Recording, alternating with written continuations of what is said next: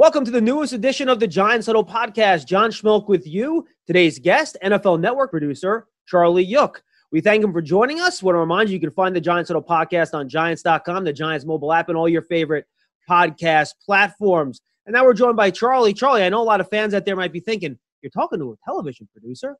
Why? Well, I think it's fascinating because you guys have a whole new deal here. Charlie's going to be producing the joint broadcast with ESPN and NFL Network along with their pre-draft coverage. The pre-draft coverage begins on Thursday at 5 p.m. and Friday at 5 p.m. and then Saturday at 10 a.m. Then, of course, the joint coverage begins at 8 p.m. on Thursday with ESPN and NFL Network. So, Charlie, let's start there. You know, everyone has to work differently now. You don't want multiple people together doing different broadcasts, so you're working with ESPN along with your NFL Network crew on this broadcast. What's this been like and kind of what the challenges have been? So it's the challenge is the technical part of it. The fun part is trying to find out how, you know, we're going to get all the super friends together and figure out the best broadcast. So those of, you know, the fans watching, they're going to see familiar faces from NFL Network. They'll see Daniel Jeremiah. They'll see Kurt Warner. They'll see Michael Irvin. You're just going to see him within the body of an ESPN broadcast generating from Bristol. So that was the fun part, figuring out who was going to be in it. The toughest parts I think everyone's dealt with is Zoom conferences. How do we get Wi-Fi to one guy, but the, you know, oh, that guy doesn't have good Wi-Fi. Well, we need to send an uplink truck then. So the technical part of this has been challenging. And I got to tell you, this has probably been the most challenging draft of the 14 I've done, just because, you know, there's just so much uncertainty and there's everything is virtual and we're kind of hoping things work, but there's so many talented men and women that have been working on this, John, for now a better part of a month and change, that we feel pretty good that on Thursday night come 8 p.m. Eastern, as you said, on NFL Network, ABC, and ESPN, we're going to be ready to rock and roll and hopefully give a product that people want to see right now. Now, is ABC going to be a separate broadcast from the one on ESPN and Network? And how are you guys doling out the talent then between those two? They are. So it's a great question. So the talent and the co-production really is – the co-production works for all three, NFL, ABC, and ESPN. The talent share really is between ESPN and NFL Network. And then ABC is still doing kind of what they did last year with their College Game Day guys. So that will be a separate broadcast. It's a little more storytelling, bigger picture kind of stuff. The hardcore, I don't want to say hardcore football, but more following the body of the draft itself will be what I think the fans are used to on ESPN and NFL Network. So that's where you're going to see kind of the co-mingling of the talent on that presentation. Now, in your joint broadcast, is anybody actually going to be in a studio somewhere, or is everyone going to be on remote at like one of their houses? So Trey Wingo will be in a studio and Susie Kolber will be in a studio, but everyone else is virtual in their homes, which, look, that's where we are, right? Everyone just kind of stays at home and we're going to do what we do. And this is I was just talking to – I'm going to name drop. I was talking to John Clayton earlier, and it was like – it's like his ESPN commercial. Mom, I'm done with my segment. It's like, but this is what we're doing now, right? This is the way of the world, and I think we got to keep that in perspective, John. It's like there's a bigger thing going on. We got to do our part.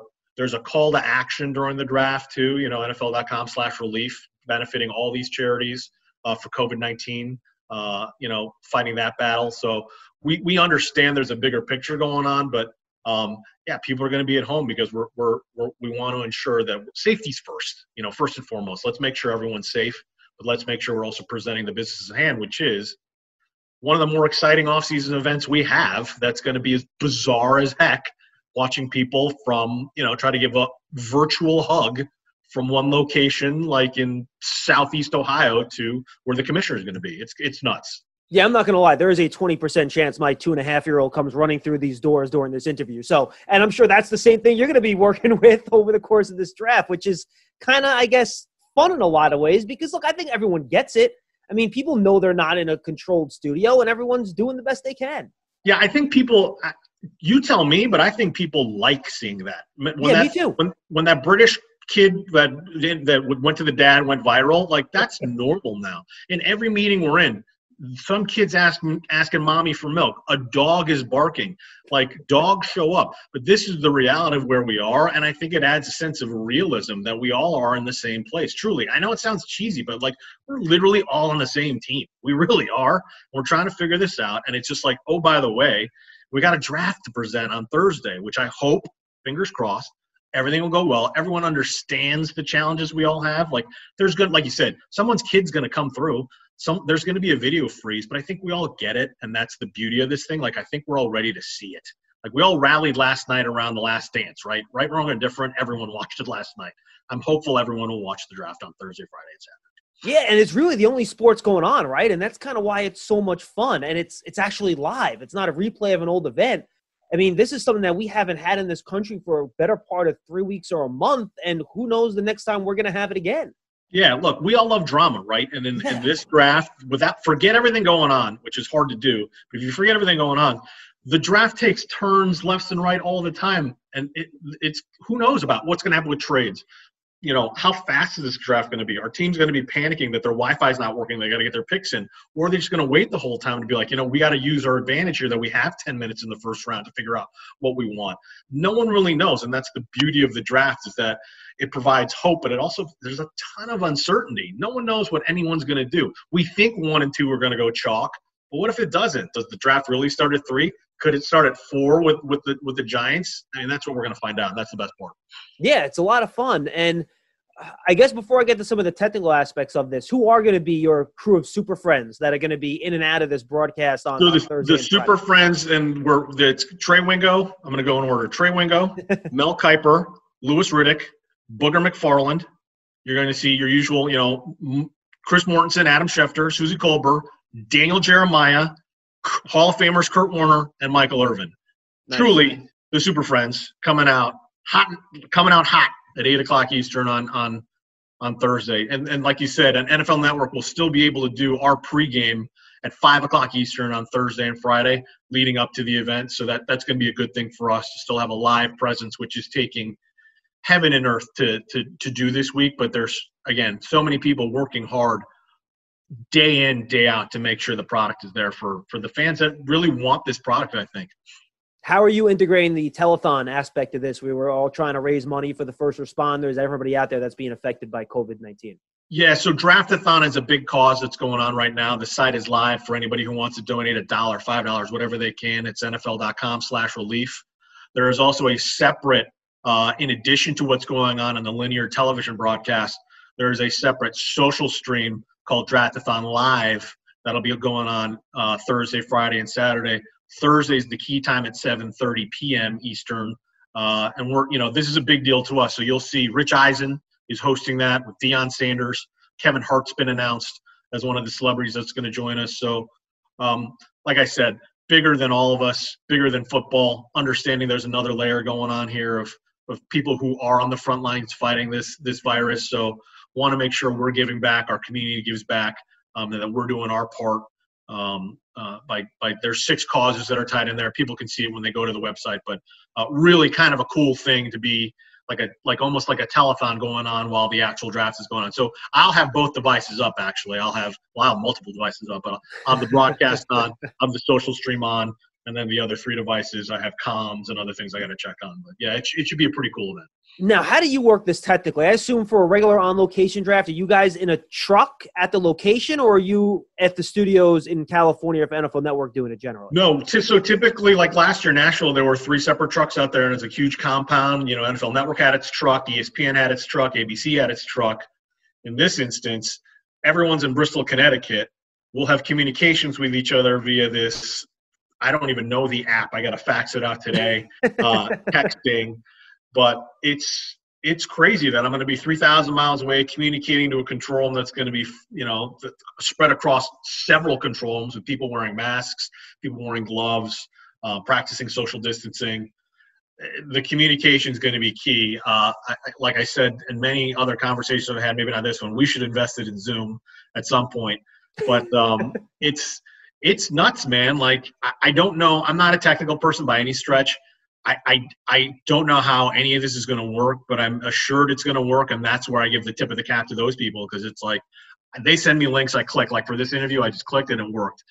It's been the same way for everything we got to do communication-wise. So tremendously lucky to have these people in our corner, both from the league, both from ESPN, NFL Network. But everything so far running smoothly. I mean, the tricky thing to me, for the folks at home that don't know, you have a producer who controls the content, right? Then next to him, you have your director. He controls your camera shots, who's going where. If you can't see the video in real time, it's kind of hard to give that direction in real time. And obviously over broadband, stuff's going to be delayed. So how do you make up for that type of delay? And I guess since your director is going to be in Bristol, that might limit the impact a little bit of that. Yeah, so the best part about it is we have a great working relationship with those at ESPN. They're in the for lack of a better word, they're in the heat.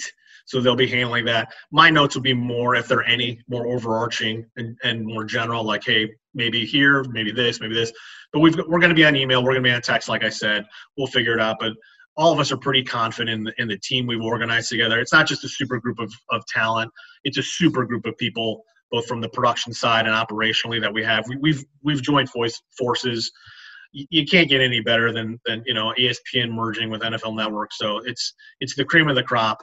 And we expect, like, we really do expect to be pretty proud of this at the end of the day, because it's a lot of people are working very hard, understanding, again, there's an appetite for this. It's maybe a little bit of escapism for some folks. And then sports has that weird way, Don, as you know, like it can bind people. And we feel like Thursday night is a binding moment for all of us. Oh, no question about it. I guess the other question would be, how is going to be your access kind of, on a normal draft, you'll have your cameras in the green room. You'll have some cameras at prospects' houses. You'll have stuff backstage. I'm sure you're trying to still capture this from as many angles as possible. So how much access have you gotten to some of these draft prospects that are going to be at home? Roger Goodell in his basement, wherever he's going to be. How many different locations are you going to be able to manage with this? And also team war rooms too. Right. So team war rooms have become virtual, and also they're practicing social distancing, but we'll have a camera with every coach or GM. There's 58 nice. Players that are confirmed, so we'll have cameras in 58 players' home. So obviously that'll spread through rounds 1, 2, 3, possibly even day 3. Wow. You've got the commissioner camera. Any typical draft, we have about every night about 60 to 70 some odd remotes coming in each night. We're looking at upwards of 100, 115, 120 remotes. So this is a massive technical. Like I said, this is harder than most drafts that we've been a part of, just because the technical part of it is huge. The feeds are huge. And oh, by the way, none of us are together trying to figure this out in the building. We're all separated from coast to coast trying to manage these feed centers, these call centers. Again, people much smarter than me have kind of figured this out. Are there going to be hiccups on the broadcast? Probably. I think that's expected. Forget the kids running in, the dogs running in. But I think everyone's comfortable with the fact that, like, they don't really care if there's a slight freeze. We saw it on the WNBA draft too that ESPN conducted. It was a great, learning experience watching that as well, because, yeah, look, the number one pick, Sabrina Ionescu, that she's going to freeze on camera. We get it. That's what's going to happen.